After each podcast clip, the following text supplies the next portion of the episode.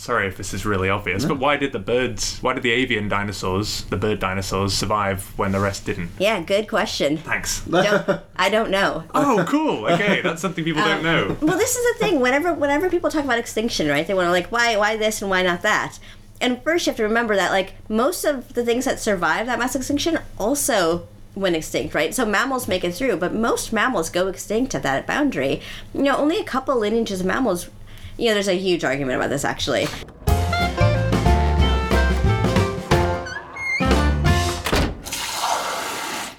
Welcome to another thrilling installment of the podcast that fans are literally calling the Pint of Science podcast. That's right, it's the Pint of Science podcast, the show that accompanies the HIT festival taking place this May across 40 of your UK cities, bringing scientists out of their labs and into a pub or cafe near you. Our events aren't just for scientists, though. We want everyone in the pub to hear our research stories. Today, we find ourselves in the extravagantly decorated Imperial Durbar in deepest South London, Tooting Bec to be precise. We're with none other than the Natural History Museum's Anjali Goswami, Professor of Paleobiology and Research Leader in the Life Science Vertebrates Division. Anjali's research has taken her on a fascinating journey through evolutionary history, and she's published on everything from echolocating whales through to birds of the Mesozoic via mole and dolphin skulls. Honestly, her research output is staggering, and we'll be hearing about some of her most exciting discoveries over the next hour. Now, without further ado, grab yourself a drink and a comfy chair and fill your ears with a pint of science.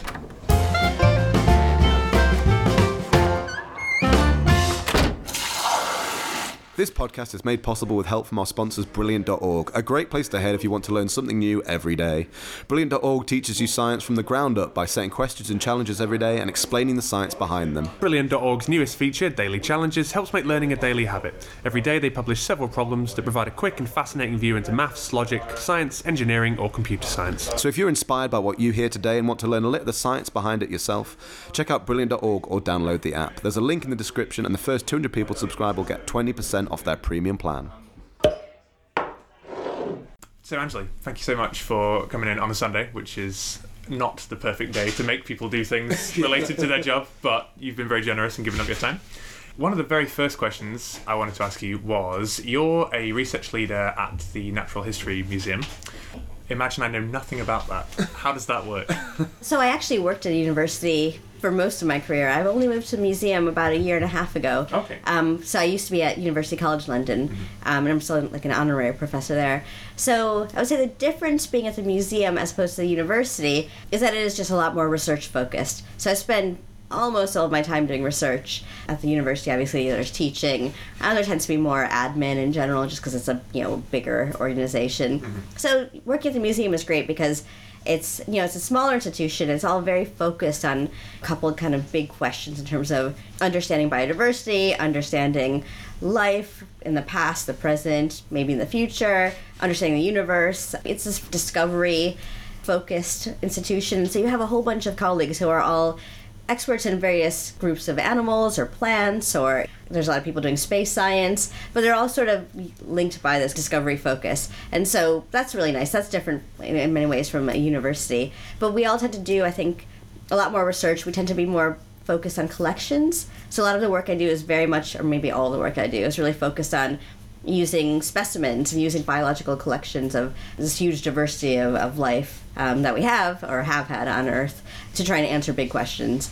What's really nice is that I, you know, I go into work every day and basically do whatever I want, um, which uh, Pretty good. yeah, That's which quite nice. yeah, so it is uh, it is something I think can't be underappreciated. yeah, because it does like sometimes I'll be doing something and I'll just think I can't figure this out right now, or I'm kind of bored with this right now, and I'll just stop and do something else for I don't know a week or five years. I'll go back to it later. Sometimes there are definitely a couple things sitting on my desk that I you know was kind of working on in 2012, and then that's more than five years, seven years.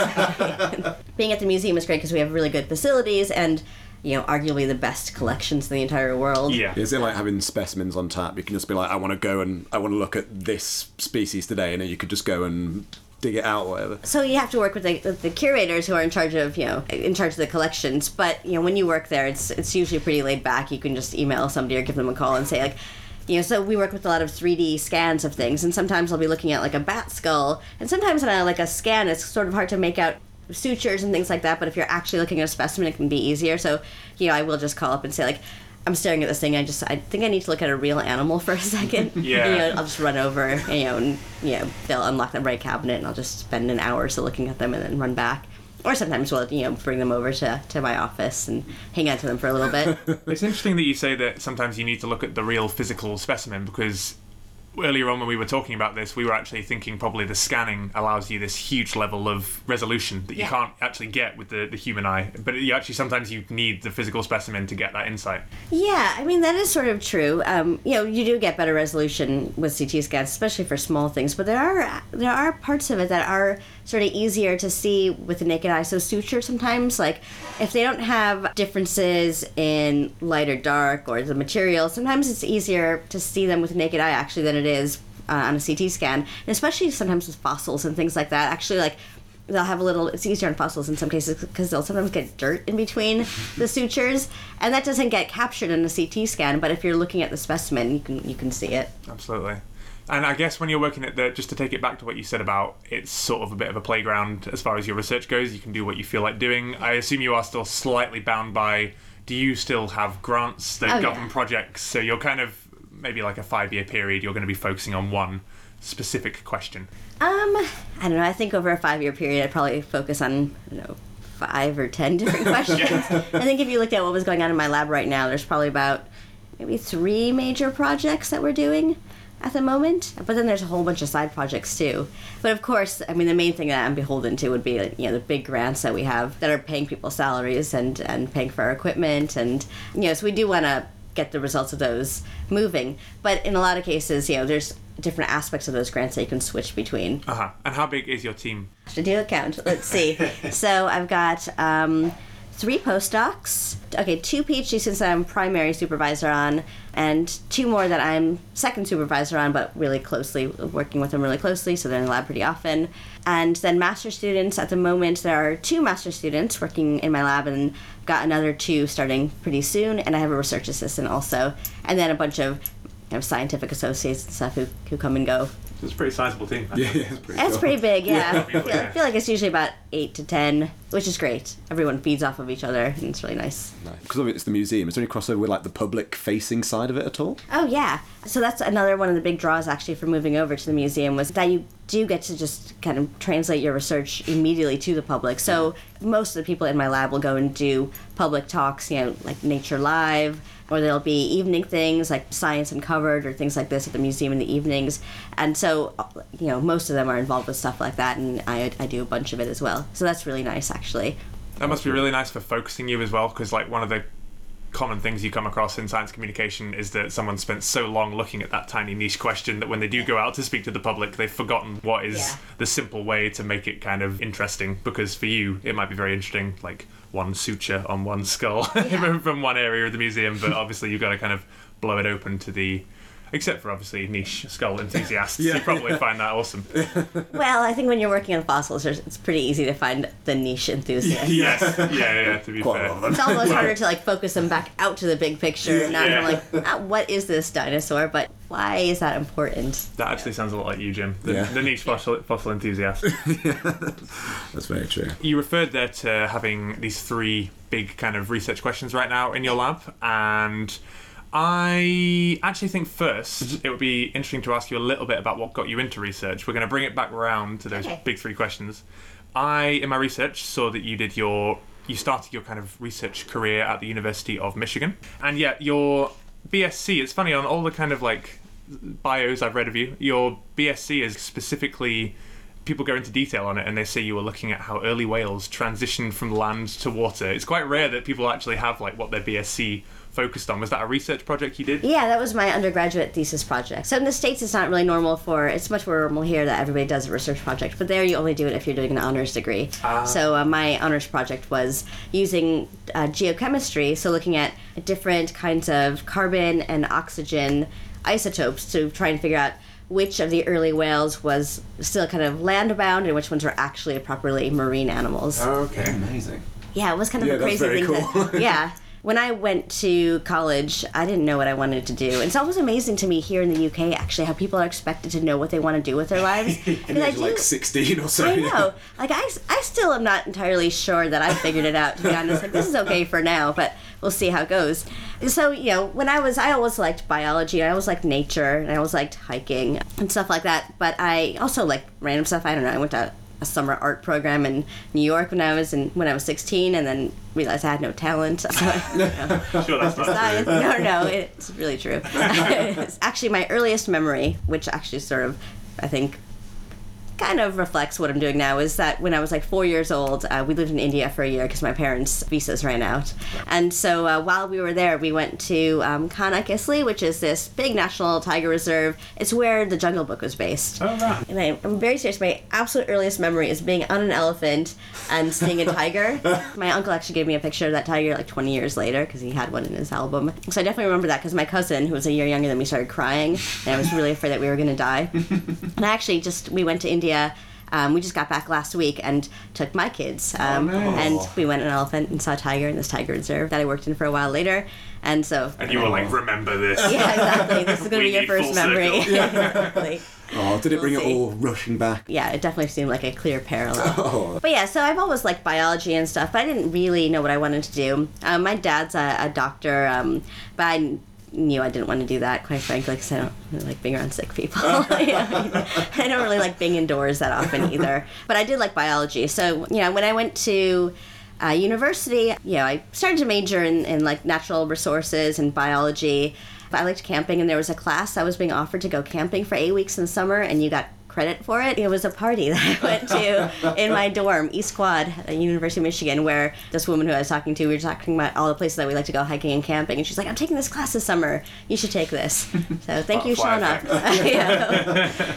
And it was a geology class, and I didn't know anything about geology, and I didn't care about geology, like rocks. Yeah, but I went, and one of the instructors on that course was a paleontologist, and so we were talking, you know, during this eight weeks of camping, and I realized that all the things I thought were really exciting about biology and interesting about like ecology and all that stuff kind of multiplied when you take paleontology because it's all of that plus all of deep time. yeah. So when I got back, I changed my major, or rather, I dropped the natural resources and I added geology and double majored in those two. And then my thesis project was basically, you know, cutting across those by looking at, you know, biology and deep time. I myself, coming from a biomedical background, wasn't sure what deep time meant until I did some googling around. So Actually, like I'm not sure the definition is. It's just anything outside of like the last ten thousand years or something. I mean, I like that you Lots said it like time. that. That will be reassuring to a lot of scientists who just assume they're the only one that doesn't quite know how to define something. But I use it constantly. it's up to you. We can either have a take where you go, deep time is this, confidently with Google, or we could have that in there just to reassure scientists the world over. As you like. You can have that in there if you want. Should we do both versions? So we have we have the honest version. and now we can also have the version where we'll we'll have this all as a feature. We'll have it as the What what is deep deep time time? question, and at the end we can superimpose my well delivered Wikipedia answer. Deep time is the concept of geologic time. The modern philosophical concept was developed in the 18th century by Scottish geologist James Hutton. The age of the Earth has been determined to be, after a long and complex history of developments, around 4.55 billion years. That didn't actually help very much. Did it? didn't really tell us much at all. Wikipedia also does not know. No one knows what deep time is, is the main take home point. Okay. Oh, and you, you got to go travelling, I think, in your early career. You got to go to some pretty cool places. Yeah, so I definitely have spent lots and lots of time like traveling and, and being out in the woods. So actually, even though I did paleontology for my undergraduate degree, I was still pretty wishy-washy at the end of my my bachelor's degree, and I didn't want to go straight into a, a PhD program because I wanted it's, it's a big commitment doing a PhD, so you want to make sure you actually want to do it. So I actually then moved to India for two years and worked for first for WWF, what Worldwide Fund for Nature, the wrestling. wrestling. Yeah. Um, and, clarify. And then for Project Tiger, basically working in national parks there and looking at ecotourism and things like that. And so, you know, I basically just drove around this tiger reserve every day for a couple of years and you know, saw like how tigers responded to tourists and went around the forest villages and gathered all these data on how income from tourism kind of makes its way through these villages and stuff. And I love that place. I still have lots of friends there and, you know, took my kids there a couple weeks ago. But it's in the middle of this huge Triassic outcrop. So, you know, these are these rocks from right after the biggest mass extinction, 250 odd million years ago. Hmm. And I kept on looking at those rocks and thinking like, I wonder what fossils are in there. and so, you know, if you're staring at a tiger and thinking about the fossils and the rocks behind it, that's probably a good sign. yeah. Um, so uh, yeah, so then I was like, I should probably go back to go, yeah. go back to paleontology. So I did, and then when I was a grad student, my uh, PhD supervisor had field programs in South America and Madagascar, and so he took me to to field work out there. So I got to go to Madagascar, I got to go to Chile and Peru, and I also did a couple of seasons out in the west of North America, which is you know one of the most amazing places for for fossils in the world. Yeah, so I got to do lots of stuff like that, and, and you know started my field program in India when I was a grad student actually. So in Central and now South India, uh, looking at stuff from the last mass extinction because basically, even though actually, you know, most of my research is very computational, I need to spend at least a, a solid chunk of the year hiking around outside somewhere. Yeah. This travel then, this is transition now into your PhD times, and that was at the University of Chicago, right? Yes, that's right. I have written down the evolution of morphological integration in the mammalian skull. Yeah. What essentially then, to someone who knows very little about the field of paleobiology, what exactly were you doing then for your PhD? So when I started off, I was going to do something that was more kind of ecological, looking at ecology in deep time. But in one of the seminars that I was in, one of the kind of classes where we would read lots of different papers, there was a paper by a geneticist actually looking at not just characteristics of organisms, but how the relationships between those characteristics, which are caused by coming from like the same genes or the same kind of developmental pathway, the same kind of tissue, how those the relationships among those different traits shape how they can evolve. And there was a lot of theoretical stuff and stuff in model organisms about how that could shape evolution on really big time scales. But it hadn't really been applied to kind of deep time. But of course, it was making all these hypotheses about how things should evolve in deep time, but not actually being tested. And so I thought, well, this is a really interesting question, and paleontologists aren't really working in this field. I mean, a couple, but not really very many. And actually, most of the ones who had were, you know, in the 50s and 60s. Mm-hmm. So I thought, well, I'll give that a go. You know, I went to my PhD supervisor and said, I think I've completely changed my mind over what I want to do. I want to maybe do this instead. And it wasn't a field he knew anything about, but he was like, sure, you know, let's read some papers about it and let's, let's figure it out. And so basically, what I did is I gathered a whole bunch of 3D data. So this is shape data. So basically, you take an object, I was focusing on the skull. So you take something like the skull and you try to describe what it looks like using 3D coordinates, so X, Y, and Z coordinates, and you mark them in a huge variety of skulls, and then you can analyze those to look at how different different parts of the skull are, and you can reconstruct their evolution and things like that. And you can reconstruct how if one part of the skull changes in a certain way, does another part of the skull also have to change, or can they kind of evolve independently from each other? If there's really tight coordination among parts of the skull, um, you could argue that sort of limits how much they can evolve because if something changes one way and something also has to change, but that makes it non-functional for its primary purpose, well then it'll kind of hold the other thing back from changing because that would be kind of evolutionarily, you know, unfit. So, what would be an example of something like that? Like a part of the jaw might change that would mean Yeah. the cranium or something has to. What, what would be a good example of that? just look at different parts of the jaw, right? So say like say the front and the back of the jaws were were really um, tightly what would say integrated, really coordinated with each other, and you couldn't evolve really big canines without screwing up your molars, say. And so um, if you need really big canines to kill something, or you need really big canines to you know, display that you're a really strong male to the females uh, without screwing up your molars, so you can't actually chew your food, then you probably aren't going to be able to evolve the canines that way.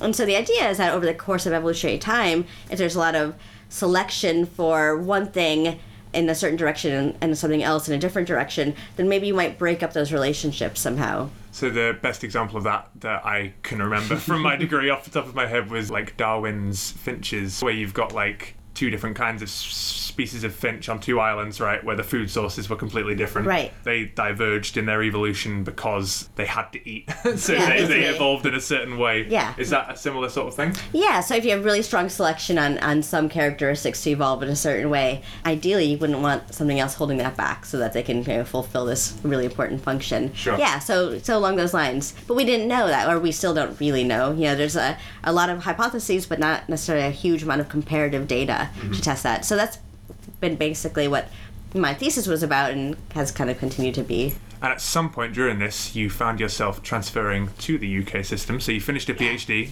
okay, so um, the advice I would give to people is uh, don't wait until you're done with something to figure out what you're going to do next, unless you don't like paying rent and Yes. eating. I guess it would have been kind of, you know, 2004 is when I was thinking about this, and I'm not sure if this is okay to talk about, but, you know, the Bush years seemed bad at the time. now, now they seem like this, like, fluffy. You Remember the good old period. Bush times? Yeah. Yeah, it was Yeah, so the good old those like crazy wars. Was kind of adorable. Yeah, um, yeah. yeah, like how could it get worse? Yeah. We found I that. mean, yeah. Hold my beer. So 2004 was like, you know, when it was when Bush was up for re-election and things didn't seem so great. And I just thought this country is insane, and maybe I should take a time out from the states. That is actually, you know, part of the reason I thought to move. I was thinking about what I wanted to do next, and gathered all this data, and there was a lot of interesting things that I had discovered. But as any decent research project should do, it opened a huge amount of new questions, right? Mm-hmm. So I could identify these patterns of trait relationships in these various groups of mammals. I could show how some of them evolved in certain ways, and I could test some of the hypotheses. But I also realized that the questions were more co- complicated. We needed more data from developing organisms, so looking not just at adults, which is what I had done, adults and fossil adults, but looking at embryos through different stages of, of their development and seeing how these relationships actually form through development and also coming up with some more um, accurate or more powerful tools for actually trying to measure these relationships and also how we can simulate them and things like that. And so when I was thinking about the two people who I thought had the expertise to best guide me in those ways, both of them happened to be in London at the time. So one was uh, Marcelo Sanchez Villagra, um, who's an evolution developmental biologist who at the time was at the Natural History Museum, and David Polly, who is a quantitative paleobiologist who does lots of you know interesting modeling and quantitative analyses, and um, he was at Queen Mary at the time.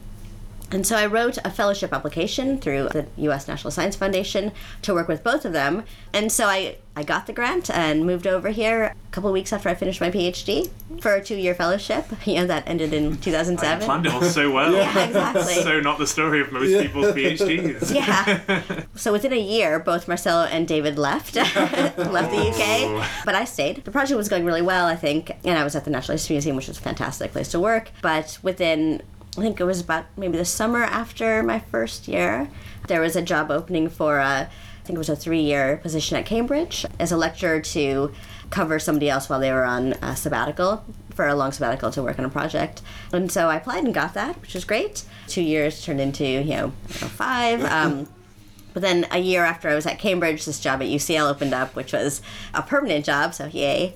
And that was actually joint between the biology and geology departments. Okay. I've always gone back and forth between geology and biology in my careers, but every time I'm in one or the other, I miss the other half. and so having a position that was joint between the two departments was perfect. You know, obviously everyone stresses over jobs and things like that, but it actually worked out fairly smoothly, I think, in getting jobs at times where I needed jobs and, and where I wanted to be, which is London. You probably played a bigger part in that than you realised. too. You're probably talking about it like it's luck, but Well, suspect you had a good, good of hard plan. Yeah, well, you know, having lots of papers, and I think also the fact that I work sort of at the interface of these fields helps a lot. Actually, people are really into interdisciplinary science in general. You know, it just means that when you're talking to lots of different colleagues, you have many more overlaps than if you're really, really focused on one thing. And yeah, I think it as well as being great for grants and and for yourself, it's also just great for the public because I think I think that interdisciplinary thing should be stressed more in like education quite often because I feel as though, and I think they are trying to do that. Certainly in the Scottish education system, I live up in Glasgow.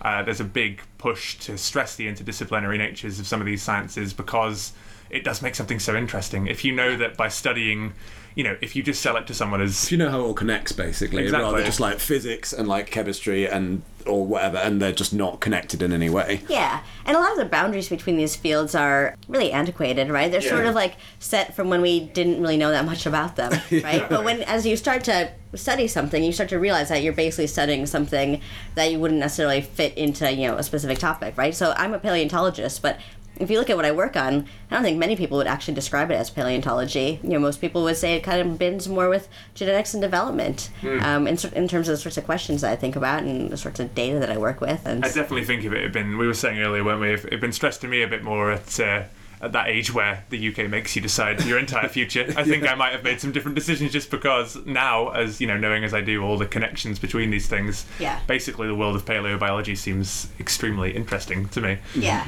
But too late for me. Never too late.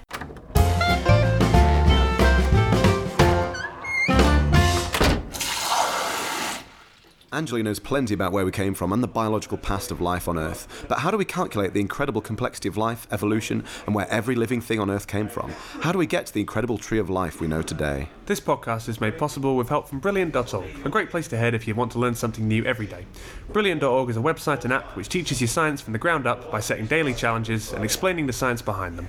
Brilliant.org helps make learning a daily habit. Every day they publish challenges that provide a quick and fascinating view into maths, logic, science, engineering, or computer science. Each problem provides you with the skills and framework you need to tackle it, so you learn the concepts by applying them. There are quizzes if you want to learn more, and a community of fellow problem solvers if you get stuck. And Brilliant.org have a course on computational biology, which can help you learn the basics of calculating what makes us tick. Their upcoming chapter on the Tree of Life is a great place to start. Here's something else to help your knowledge evolve. We've put a link to brilliant.org in the episode notes for this podcast. The first 200 people to sign up through the link will get 20% off their premium plan. Now is the time to tell us what are the three big questions you're looking at right now. Okay. We can do them one at a time. The biggest one, and the one that you know the majority of my lab is focused on, is uh, what shapes the diversity of vertebrates. So vertebrates, these are you know everything from fishes to frogs and salamanders and all the reptiles and birds and mammals. Um, we mainly focus on the tetrapods, which are the ones that are you know everything other than fish, basically. And so what we try to do is, is understand biodiversity from the perspective mainly of not how many species there are, but what those species look like. So the diversity of form, essentially, or shape. And so what we do is basically gather these huge 3D data sets, usually of skulls, for as much of the living diversity as we can reasonably gather, and as many good fossils as we can include in there. And then try to reconstruct how their forms evolve and why, for example, why some groups are really diverse, why other groups are not so diverse, why uh, some groups, you know, have survived extinctions, why other groups maybe haven't, and why certain forms seem to evolve over and over and over again, and other kinds of forms maybe evolve like once or twice or maybe not at all. When you envision all the different ways that an animal could look, you can probably envision a lot more things than we actually ever see, right? Like dragons, right? Dragons are a thing that doesn't exist, right? Because they have uh, Sadly. sorry. yes, they've got six limbs, and you know all the terrestrial vertebrates have four limbs, right? So why why don't you have six-limbed vertebrates, things like that? So you know what shapes what sort of variation exists across different organisms in general, but mainly I focus on the vertebrates.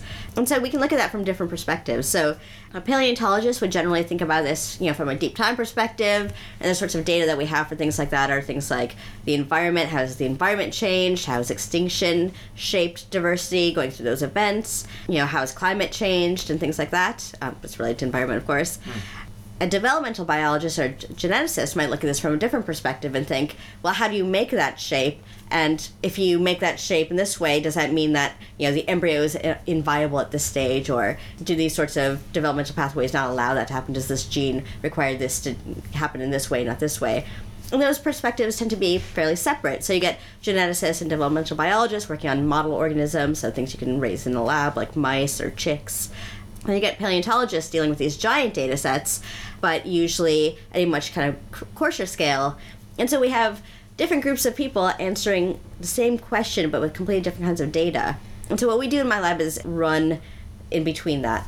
So we basically try and generate these big data sets for living and extinct organisms and look at questions both in terms of how what I would call extrinsic factors like environment or species interactions, ecology affect why things look the way they do, but also how development shapes why what kind of variation can exist in the first place at all because that's what natural selection has to act on.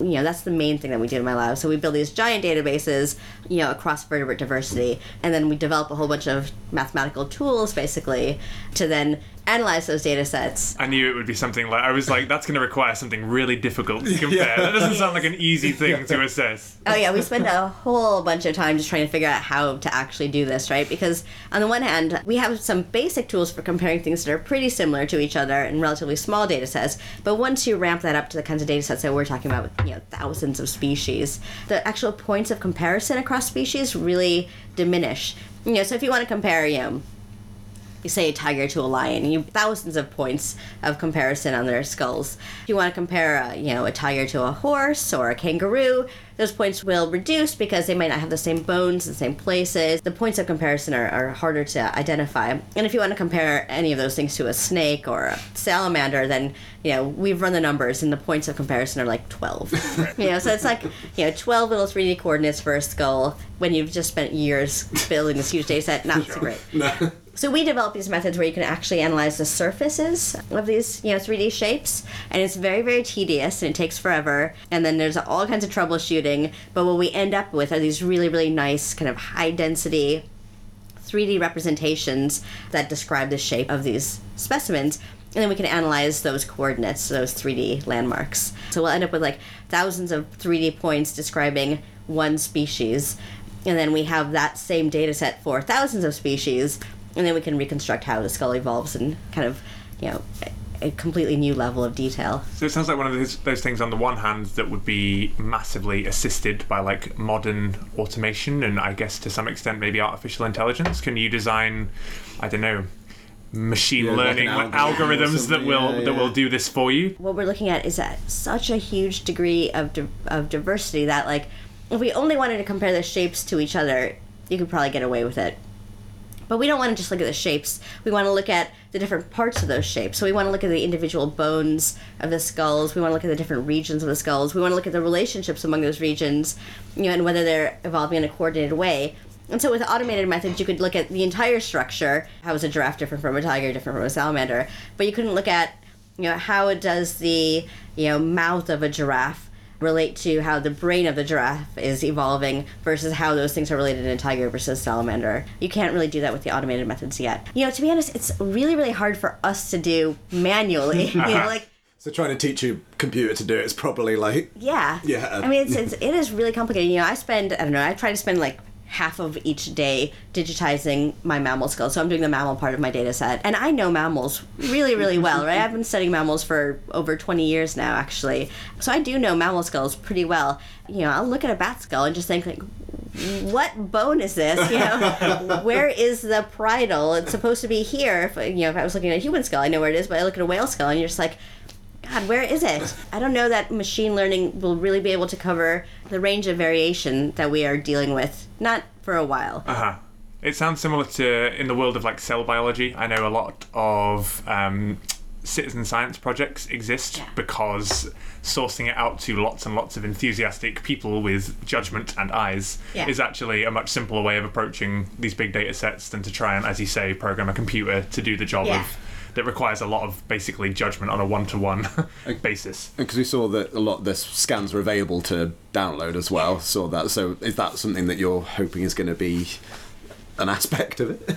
In, in terms of getting more people to do stuff like this. Yeah, hopefully. So we have a we just submitted um, a paper that describes exactly what we do in excruciating detail, and the hope is that more people will give it a go and improve it. You know, this is science, right? So everything that we do is imperfect, but hopefully an improvement in whatever was done before. So what we're doing isn't perfect by any stretch. There's all kinds of things about it that are not ideal.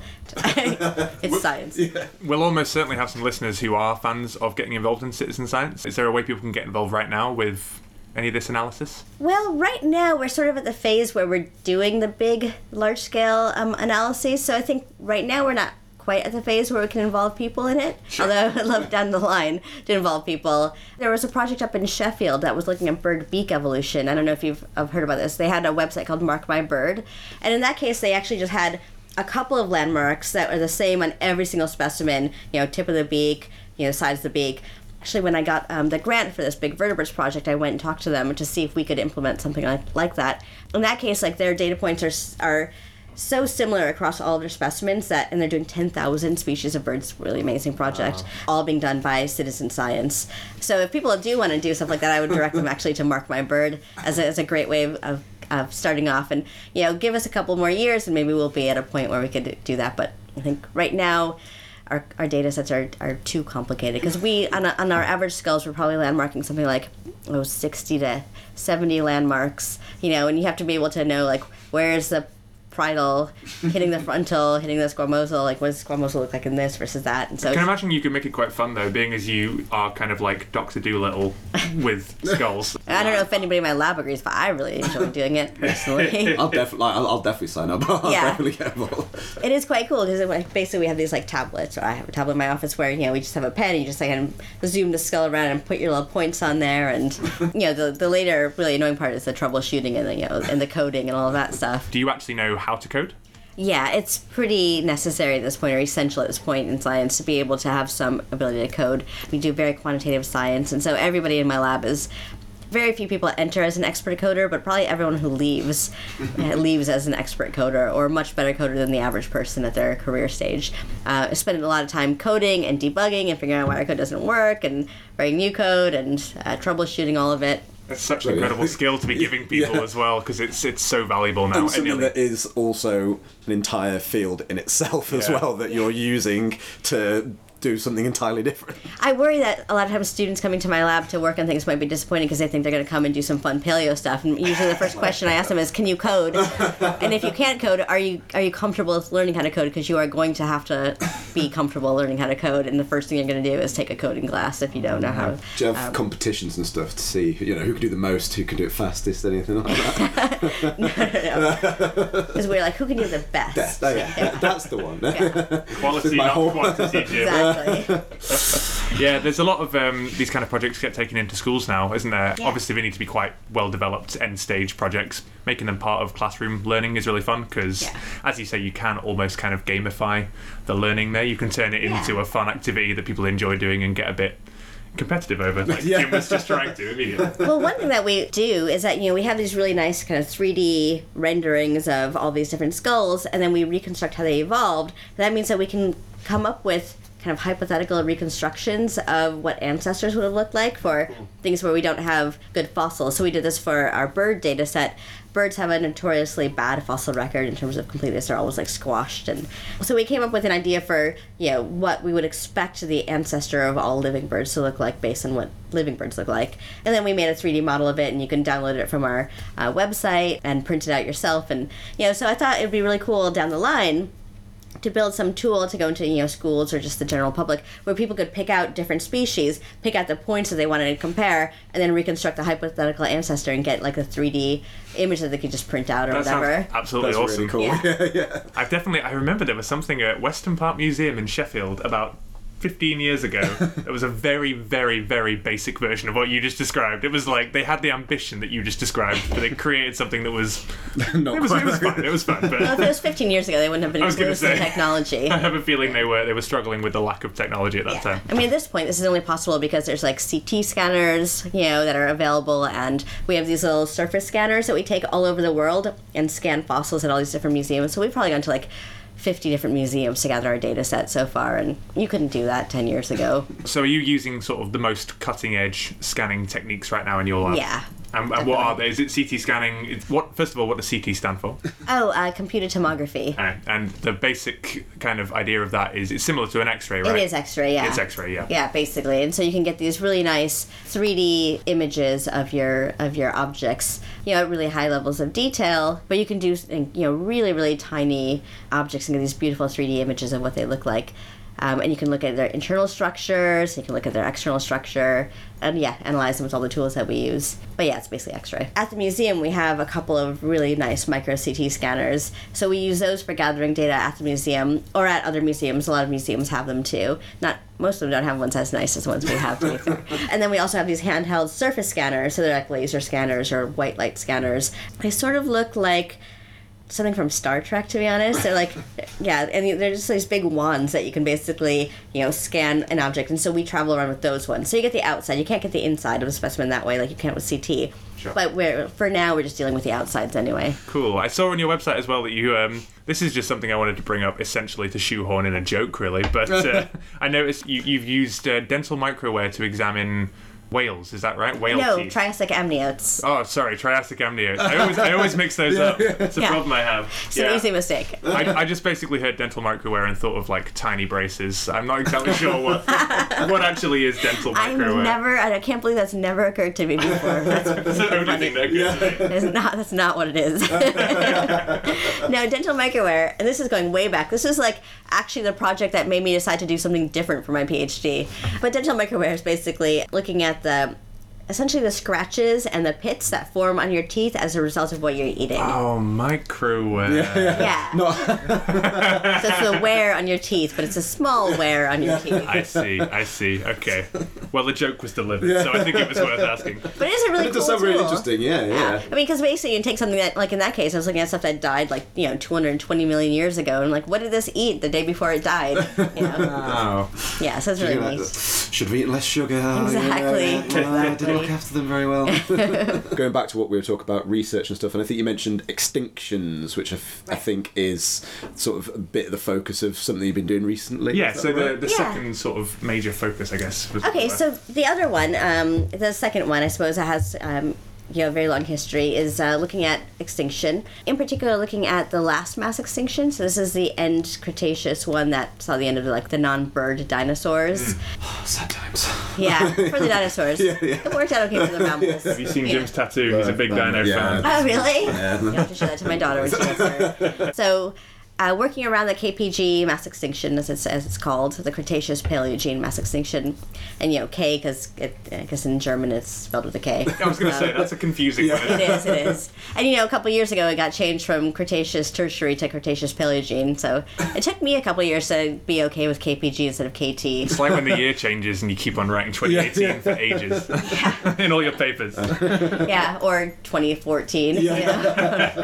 the KPG mass extinction, right? So this is when the, the dinosaurs essentially go extinct, um, other than birds, and is the beginning of the, the, the age of mammals. Bird people will point out there's still way more birds than mammals, and so it's still kind of the age of dinosaurs technically. But you know, They're not going to eat you on the way to work. um, I mean, some of them probably would. Shoebills, That's uh, terrible, terrible animals. I have a really obvious question just before we get into the detail, which is why did why did the avian dinosaurs, the bird dinosaurs, survive when the rest didn't? Yeah, good question. Thanks. Don't, I don't know. Oh, cool. Okay, that's something people don't um, know. Well, this is the thing. Whenever whenever people talk about extinction, right? They want to like why why this and why not that. And first, you have to remember that like most of the things that survive that mass extinction also went extinct, right? So mammals make it through, but most mammals go extinct at that boundary. You know, only a couple lineages of mammals. You know, there's a huge argument about this actually. Not very many different groups of mammals actually make make it through that boundary, and certainly a huge number of mammals go extinct in the, in the late Cretaceous. Birds also would have suffered a pretty bad extinction, but some obviously make it through. You can think about all the things that people talk about body size. So small things make it through better than big things. Well lots of small things also went extinct including small dinosaurs including small birds including small mammals. You can think about things like metabolism. Is it that you know warm-blooded things made it through and small cold-blooded things didn't. Well most of those dinosaurs were probably warm-blooded. Plenty of you know warm-blooded things also went extinct, and plenty of cold-blooded things made it through. Right? So why did crocodiles make it through, but dinosaurs didn't? Well, is it because they were aquatic? Well, lots of aquatic things also go extinct. Yeah. So you know, like, and I've done this for mammals, and other people have done it for other groups. And while you can definitely point to like there's tendencies, right? So the only things maybe that make it through are things that have some of these features, but plenty of things that have those same features did not make it through. So it's really, really hard. So hard to find a, a hard and fast rule as to what Yeah. helped you survive the mass extinction. I mean, if you want hard and fast rules, go to physics. I mean, this is biology. You know, it's messy. Maybe all the animals got together and just like coordinated it so they could confuse people Yeah. Six million years later. They were just like, we'll, we'll go extinct, you guys stay, but you stay too, just to really mess with them. Exactly. but it is really, really hard to figure out why certain things went extinct. And, and, you know, probably like a lot of the birds that made it through were probably pretty indistinguishable from some of the dinosaurs that went extinct, right? Mm-hmm. Because there's lots of small feathered, you know, hot blooded dinosaurs running around. Hot-blooded, warm blooded. yeah, passionate dinosaurs running around. Yeah. Are there, are there any largely accepted likely things that would help you survive that mass extinction? You know, what, what are the traits that were. burrowing or anything like that. Yeah, so people talk about burrowing. That's definitely one that comes up a lot for mammals. But you know, I don't that many burrowing birds, right? And like, yeah, but certainly burrowing probably helped for some things. But there's also things that were um, arboreal, so tree living forms that make it through that boundary. You know, some of the small mammals that we find in India in the late Cretaceous make it through that boundary, and those are kind of uh, those are definitely very specialized for living in trees. But probably being small, probably being warm-blooded, helped. You know, in ter- I'm very being very like vertebrate focused here and actually being very mammal focused really. You know being small in general is a good thing i suppose when you're dealing with extinctions because big things need more resources more space. Um, they probably have lower population sizes slower reproductive rates Sure. things like that always put you at risk. And when we look at the modern world and this is of course why we're kind of obsessed with extinction trying to figure out as we go into current mass extinction which we are very clearly in And the cause of. yeah exactly it's an awkward Yeah. situation Whoa. I know I'm hurting you, but I really want to understand why.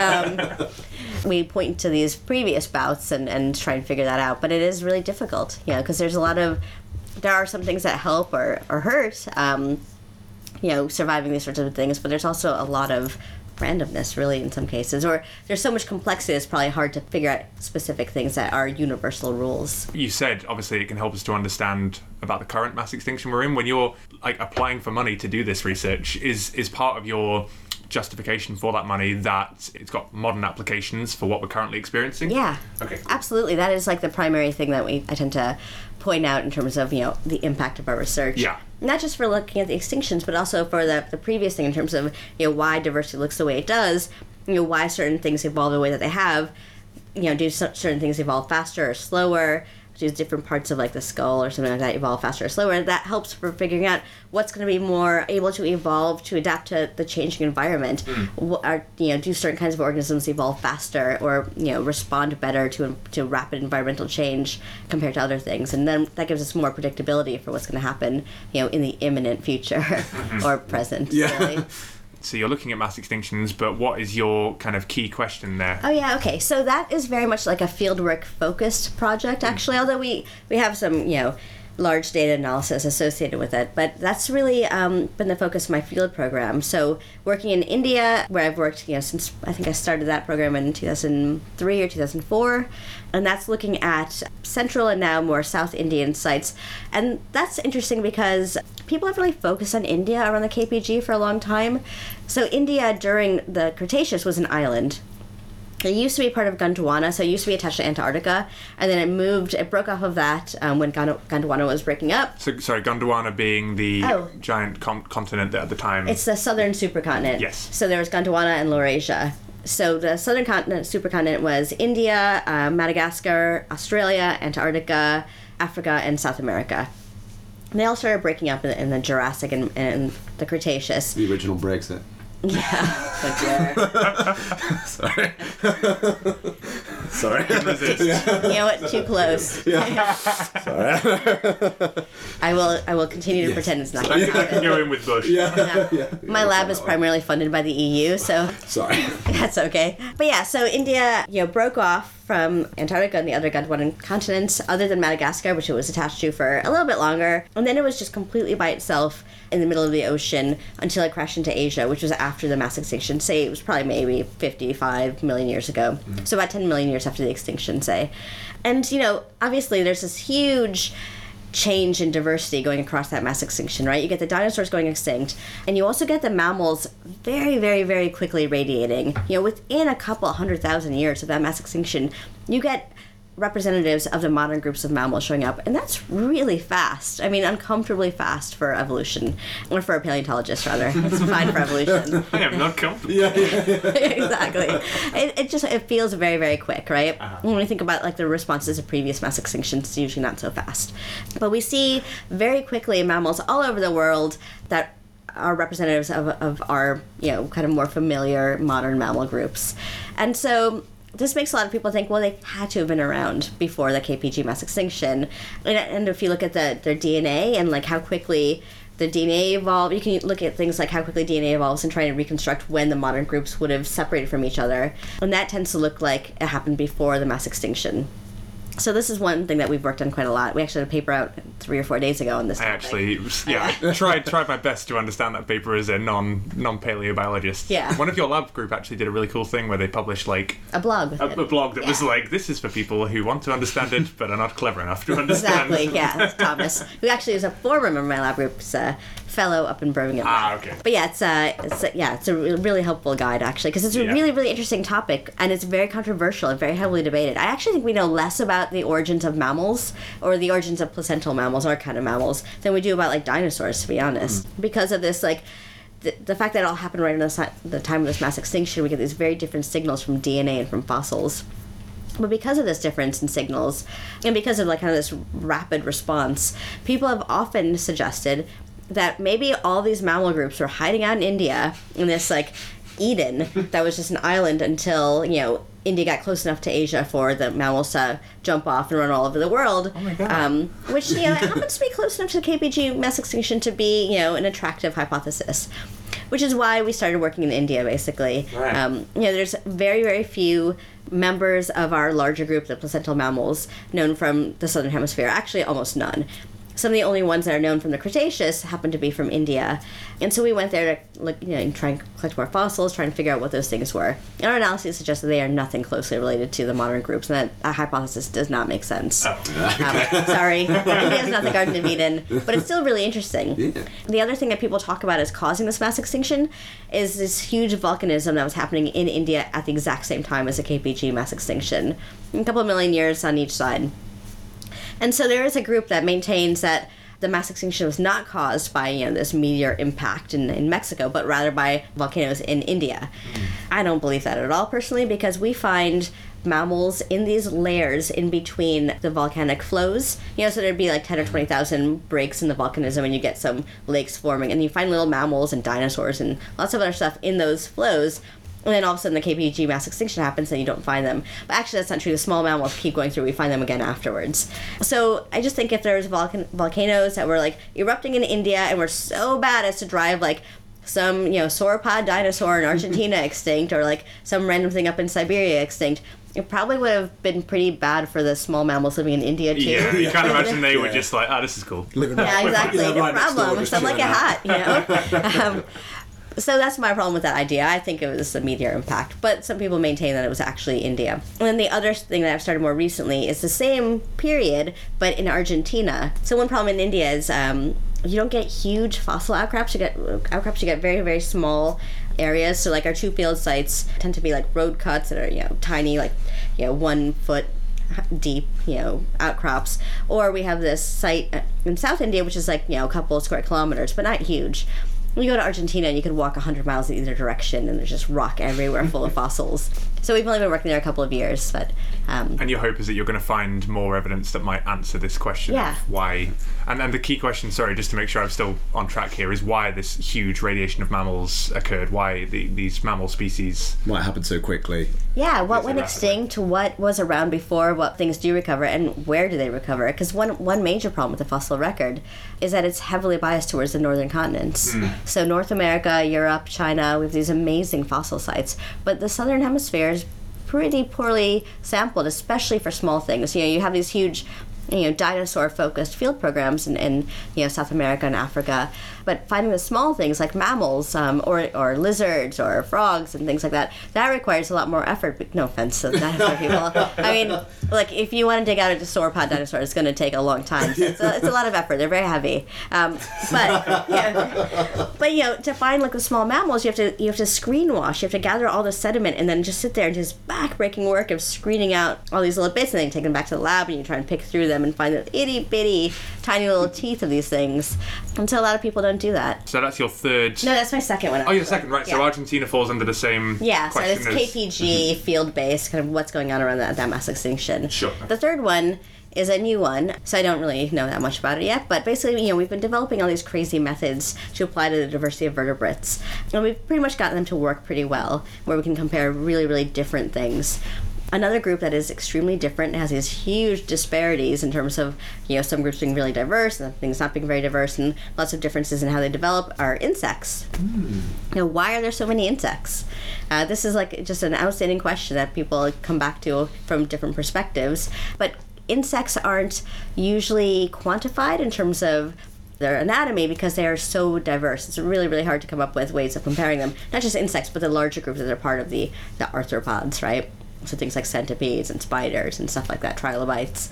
And so basically what we've been trying to do just just for like a little over a year now is come up with a way to actually measure the anatomy of insects and their relatives and figure out why there's so many, why there's why they're so successful. And even within insects, there's real differences in how ones that undergo metamorphosis, ones that don't, how diverse they are. Um, so we're trying to capture that. That's a new project. I always wonder how, whenever you see on like BBC News new new species of insect discovered, I'm always wondering who's the person who is like, I think this is a new one. like, how do you spot that, right? Because normally the picture when you look, you're like, well, it looks kind of, kind Yeah. of pretty Def- similar def- to the other definitely an- ones. Yeah, I've checked the millions of other ones. Yeah, yeah. This one's different. This one's definitely different. Yeah. I mean, how does that happen? Is it Yeah. just someone who knows an awful lot and has Yeah. right? Okay.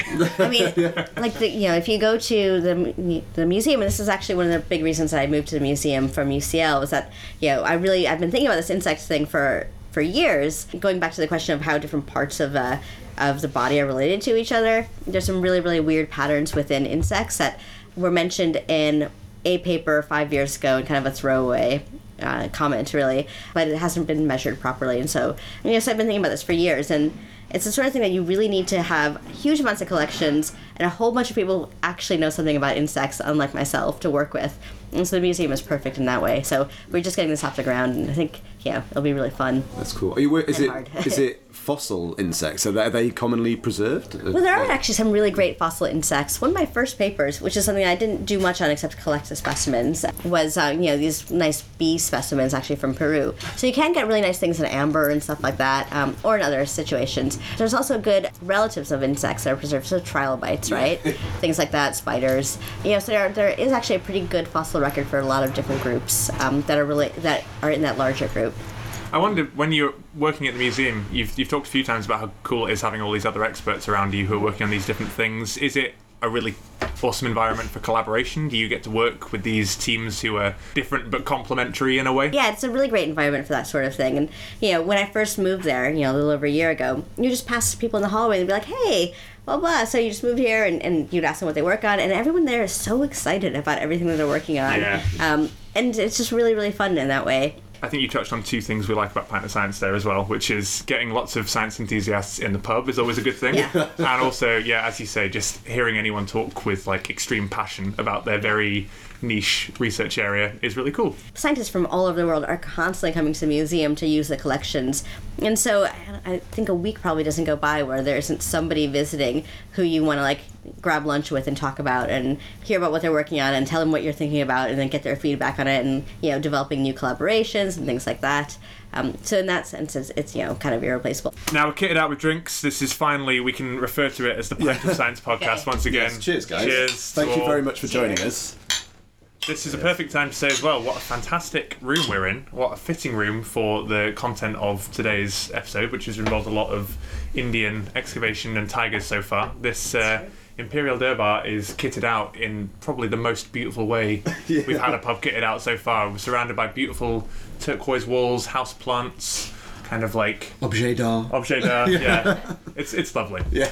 We've covered the big three, and I'm acutely aware we've also kept you for quite a long time on a Sunday evening. But I did want to ask you uh, a little bit about what you get up to when you're not getting an incredible amount of research done. We've not really talked to you about your life. extinctions and insects and mammals and like everything else. You, your, your publication history suggests you get a lot of research done, but I wondered what, what what do you do when you're not at the Natural History Museum being awesome? I mean, I don't mind the pub. Good, good. so I have two little kids. I have a two and a half year old, and uh, my daughter is going to turn six uh, on March 16th. So obviously we do lots of fun stuff at home. We have well, our puppy turned one um, just last weekend. What kind of dog? He's a lurcher. Oh, lurcher! I got two lurchers. Yeah. So uh, everyone who looks at him thinks he's a Saluki, What's he called? Casper. Oh, that's a good name. Yeah, so we you know we spend a lot of time in the common or going out for walks or hikes and things like that. You know, just because that's what we like to do. What else we do? I mean, we do travel an insane amount. You know, four or five weeks goes by with me actually in London. That's kind of unusual.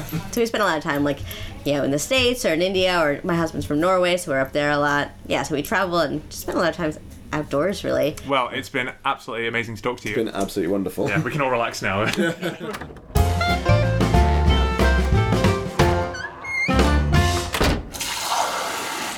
This podcast is made possible by Brilliant.org, a great resource if you want to learn something new every day. Brilliant.org teaches you science from the ground up by setting questions and challenges every day and explaining the science behind them. Brilliant.org's newest feature, Daily Challenges, makes learning a daily habit. Every day they publish several problems that provide a quick and fascinating view into maths, logic, science, engineering, or computer science. And they've got a course on computational biology and the unravelling of what makes us tick, including a chapter on the tree of life, which you're bound to love, especially since using the link in the podcast description will get the first 200 users 20% off their premium plan. So we find ourselves at the end of another episode of the Pint of Science podcast. That was a lot of fun. Thank you very much to Anjali Goswami and her adorable children who arrived at the end there. We may release that as bonus content or something like that. We had some very cute cameos there from. Uh, Oh, that was Anjali's pretty adorable, yeah. Didn't quite manage to find out what the favourite dinosaurs were there, so might have to do a repeat episode. Indeed, you're quite right. So, um, we've had a lot of fun this week in the Imperial Durbar. We really wish we could show you. We probably can in the one photo we do have from the recording, but the interior design here was so suitable for that podcast. All the chat about tigers in India, we, we really do feel like we could be in some kind of Indian palace right here. oh, yeah, it's gorgeous. So, of course, we have another episode lined up for you next Monday morning. Please do come back then and subscribe to make sure you don't even have to remember. Your phone will do it for you. We'll uh, bring another episode of the Pint of Science podcast to you next Monday morning. Subscribe, review us, rate us, uh, tell your friends about us. We want everyone to join us in the pub for next week's episode. Hello, everyone. I'm Sam, the producer of the Pint of Science podcast. I usually sit behind the desk whilst Callum and Jim do the talking. But I do have a podcast of my own, and since you're clearly into learning and having a bit of fun, you might just like it. It's called That Was Genius, and it's a history podcast in which my friend Tom and I surprise each other every week with a funny, gruesome, or just plain odd historical story.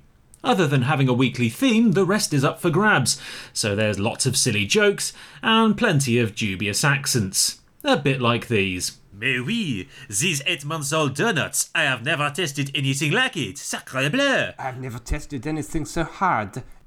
I love the presentation box. When I open it, all the flies come out. it's a beautiful. It is a multi-sensory experience. It is wonderful, fantastic. The, the smell, yes, the sight. Oh. If you're interested in finding out more, search your favourite podcast app for That Was Genius or go to www.thatwasgeniuspodcast.com.